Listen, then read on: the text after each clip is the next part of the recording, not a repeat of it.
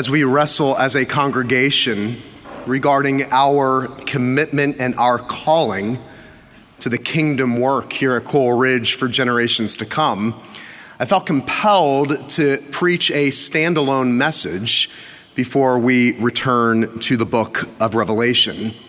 And this morning, briefly, and I will keep it brief because of my voice, I want us to talk about and look at in God's Word the purpose of life. I want us to look at the parable of the rich fool in the Gospel of Luke, chapter 12. In the midst of generation to generation, and as we prayerfully consider what it means to participate in this great kingdom work, I believe the lesson taught in the parable of the rich fool is absolutely foundational to the Christian life. It teaches us our ultimate aim and our ultimate purpose for living as citizens of the kingdom of God. Luke chapter 12, beginning in verse 13, the parable of the rich fool. Someone in the crowd said to him, "Teacher, tell my brother to divide the inheritance with me." But he said to him, "Man, who made me a judge or an arbitrator over you?" And he said to them, "Take care and be on guard against all covetousness, for one's life does not consist in the abundance of his possessions." And he told them a parable, saying, "The land of a rich man produced plentifully. And he thought to himself, 'What shall I do? For I have nowhere to store my crops.' And he said, 'I will do this. I will tear down my barn and build bigger ones. And there I will store my grain and my goods. And I will say to my soul, soul, you have ample goods laid up for many years. Relax, eat, drink, and be merry.'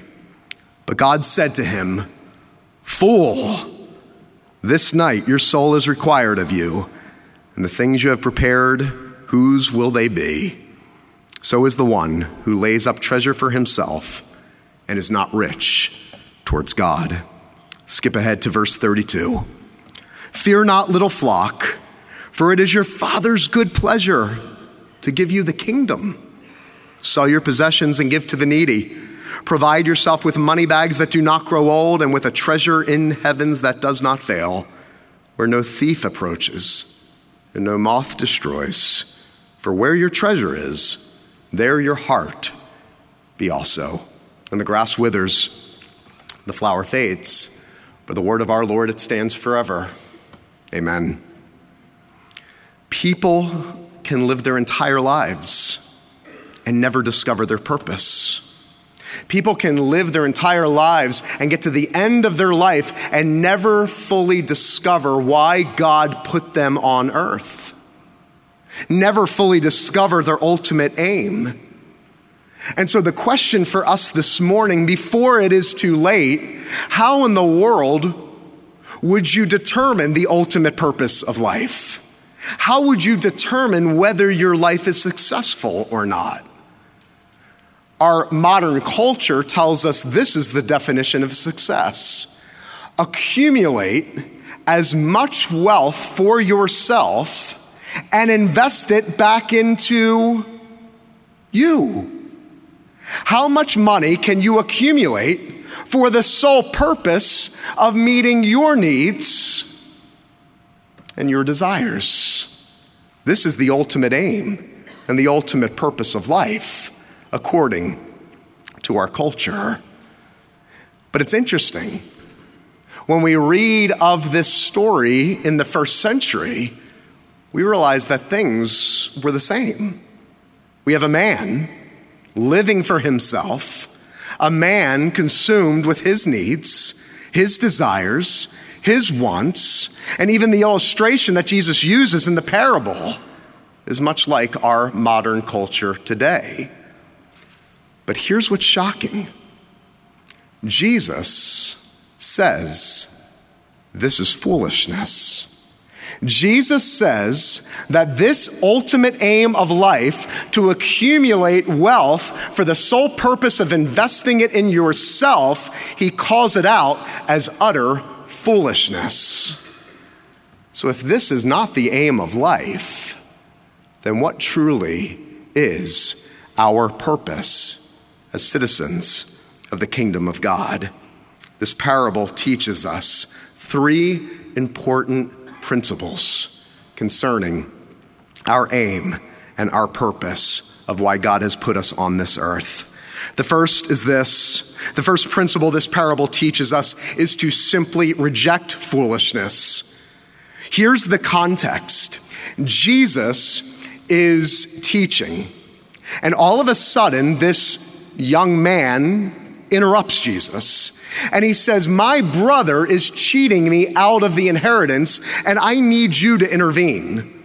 Now, more than likely, what is happening here is the man that is interrupting Jesus is the younger brother, and he's complaining about his older brother, because in ancient Jewish culture, the older brother received the entire inheritance. Nothing divides a family like inheritance. And so the older brother, more than likely, has the inheritance, and he is not dividing it up as he should, or at least how the younger brother thinks he should.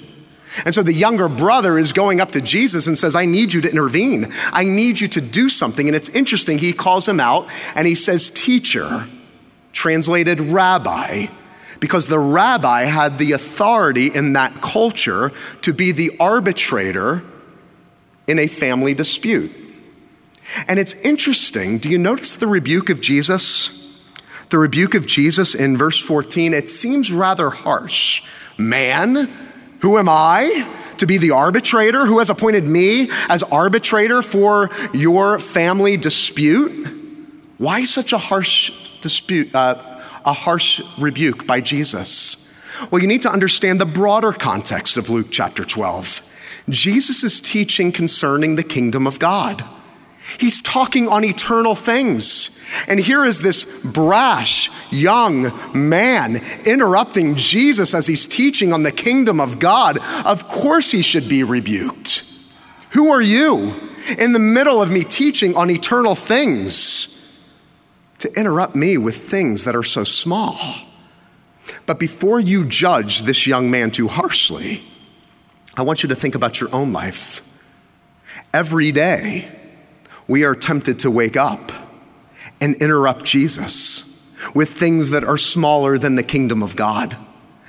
"Jesus, I know that I have been called to live for the kingdom. I know you have called me to set my eyes on things above and not on things below, but I really need you to take care of my needs right now. It's about my needs and my wants and my desires. Me, me, me, me, me, I, all day long." And I pray that the rebuke that this young man receives, that you hear this rebuke in your own life as well, that we would hear the rebuke of Jesus saying, "You have been called to live for things that are eternal, and you are focused and consumed with things that are so temporary and things that are so small." After that rebuke, he goes on and he tells him a story. Jesus taught in stories called parables. And he said there was a rich man, and this rich man had land that yielded greatly, and his barn was full. And instead of giving his money away, he decided to tear the barn down and build more barns. Can't have enough wealth. And he builds more barns so he can store more of his wealth, so he can store more of his goods. And he lives by this mission and motto in life. This was his aim: to eat and to drink and to be merry. He lived a life as if he was God. He lived his life as if he was supreme. He lived his life as if everything revolved around him. And the one thing he didn't count on, this rich man, was that night his arteries would clog and he would die. And it says he left this earth with all of the things left behind. Yes, this rich man had barns that were full, but his heart was completely empty. And Jesus says, that man is a fool. And it is a warning to us to not live our lives in such a way that all of this is revolving around us as if we were the center of our universe in order to find happiness, in order to find security, in order to find identity, meaning, and purpose in life. Jesus is warning us, you are a fool because you will get to the end of your life and realize how empty that life was. It is a call to us this morning to reject foolishness, to reject the life of a fool that thinks this life is all about them. Nothing, listen to me, will make you more miserable than living your life as if it is all about you. Reject foolishness. What else is the purpose of life? Not only to reject foolishness, but the second thing I want you to see here is to be rich towards God. Instead of being rich towards yourself, Jesus clearly is calling us to be rich towards God. He says in verse 21, the one who lays his treasure up for himself is not rich towards God. The purpose of this parable is a call for us to not be rich towards ourselves, but to be rich towards our God. Jesus can't get any more straightforward than this. And wouldn't this be the calling of the catechism that teaches us what is the chief end of man? The ultimate purpose of humanity is to glorify God and enjoy him forever. The ultimate purpose in life is to not only reject foolishness, but to live for the glory of God alone, to be rich towards the God who made you. With all my heart, I want you to get this. With all my heart this morning, I want you to understand this, because here is the challenge. Every day we wake up and we are tempted to think our lives exist for our glory, that our lives exist for our purpose, our lives exist for our needs, and we will be tempted to make life all about us. You will be tempted to make life all about you. We pray this prayer, whether we realize it or not, almost daily. God, I need you to make my life work for me. Instead, God, would you operate in such a way in my life that you would display your glory, even if it means I do not get what I need or I get what I want. God, choose to use me this day for your glory alone. When was the last time you prayed that prayer? God, for your glory, not for mine. God, your purposes, not my purposes. God, your needs, not my needs. God, advance your kingdom through my life instead of you serving me to make my life work for me and for my needs and my wants. Pat Tillman played linebacker for Arizona State University. He went on to play linebacker for the Arizona Cardinals in the NFL, made millions of dollars until 9/11, and he enlisted in the U.S. Army. He was killed at war. The world would say that is a wasted life. That was a life that said there has to be something more to life than making millions of dollars. How about for you this morning?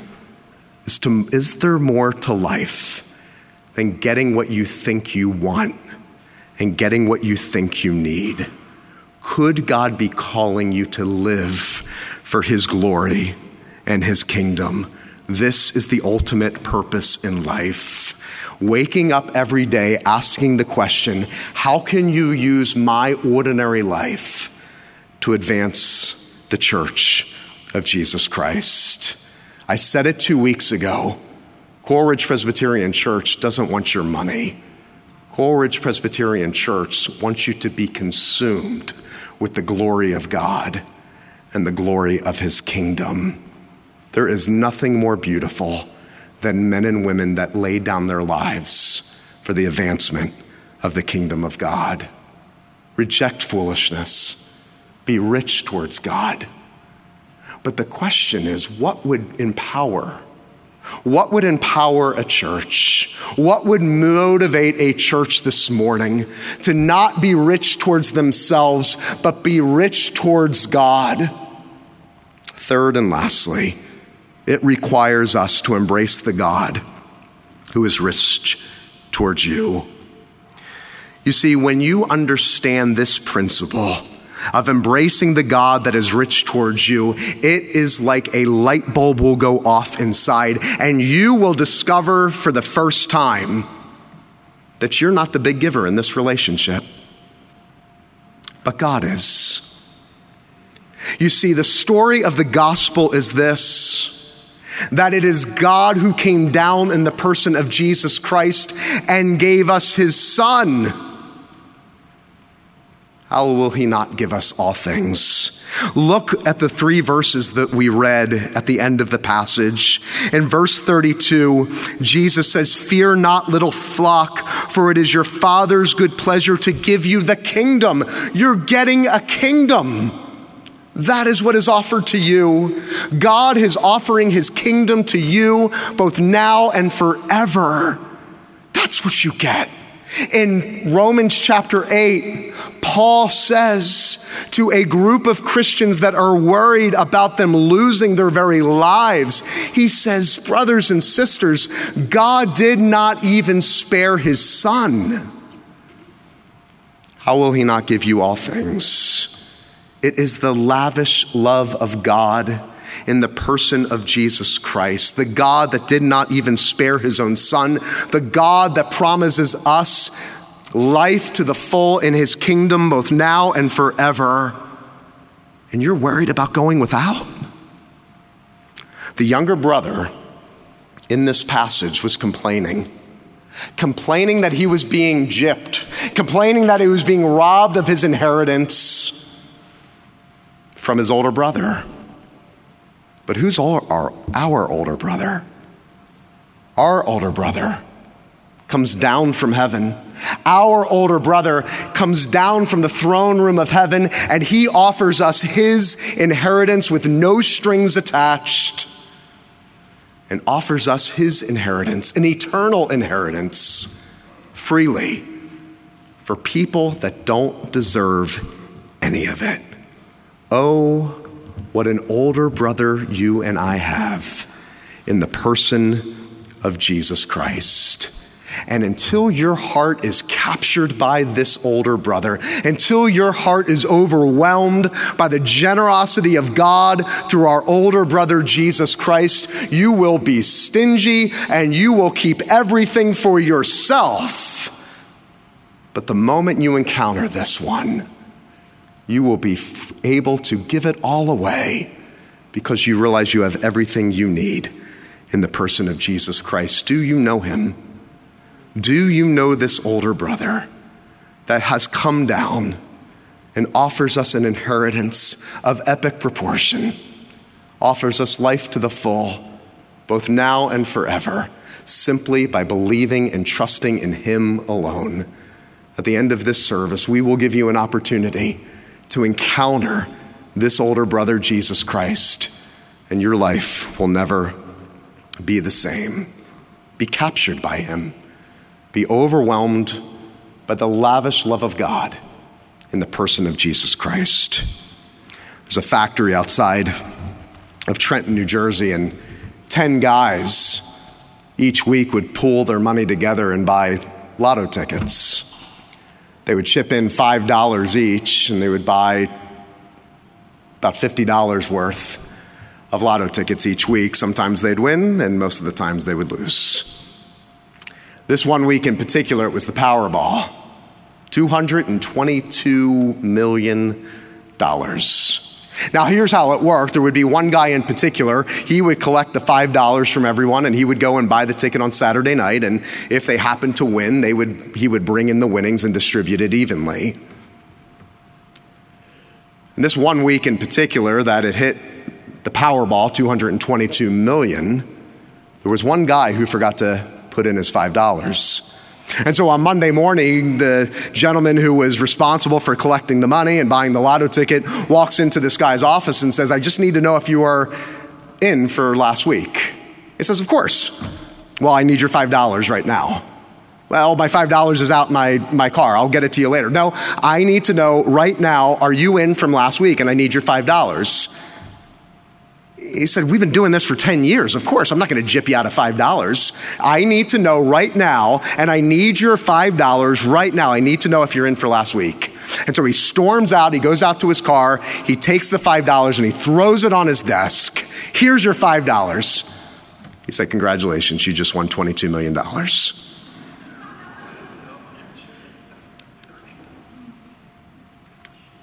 We will wrestle and agonize over our giving towards God.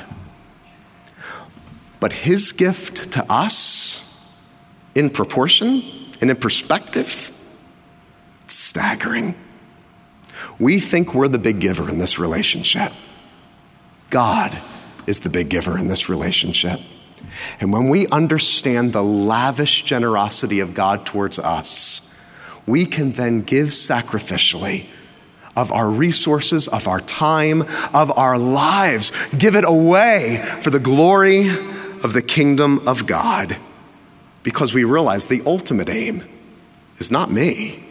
The ultimate aim of my life is to be rich towards God, because he has been rich towards us. Oh, how we can make generation to generation about us, when instead it is all about advancing his kingdom and his glory. And when we understand that he has first been generous towards us, we can then actually respond and be generous towards our God, be generous towards his kingdom, and actually do it with joy. Let's pray. Our Father and our God, Lord, for some of us, we have maybe been confused with the message of the gospel. Maybe some of us have always thought that in order for God to be generous and good towards us, that we had to first be generous towards him. But the message of the gospel is the reverse. The only reason we are generous towards God, the only reason we're generous towards the kingdom, is in response to a God that has been overwhelmingly generous towards us. Lord, I pray that we would be overwhelmed by the lavish love of God in Christ Jesus. Maybe there's someone here this morning or someone watching at home that has never encountered this Jesus. He is the older brother that does not withhold. He is the older brother that freely gives of his inheritance that rightfully belongs to him, and he gives it to us with no strings attached. The only condition is that we stop believing in ourselves and we place our faith and trust in him. We look to him by faith alone and experience the grace of God through Jesus Christ, and we're overwhelmed by the lavish love of God. So would you transform those that are here? For those that have been burdened by life, would they learn that they can cast their burdens upon you, that they can become children of God, that they can give their lives away in response to you giving your son, not even sparing your son, so that we could live both now and forevermore with the hope of eternity. Lord, I pray that you would make us a generous church, not out of guilt, but Lord, would you make us a generous church out of the abundance of joy that you have given us? May we commit this day to giving generously to the work of your kingdom here at Coral Ridge, for the sake of generations to come. To God be the glory. Great things he has done. We pray this in the matchless name of Jesus Christ. Amen.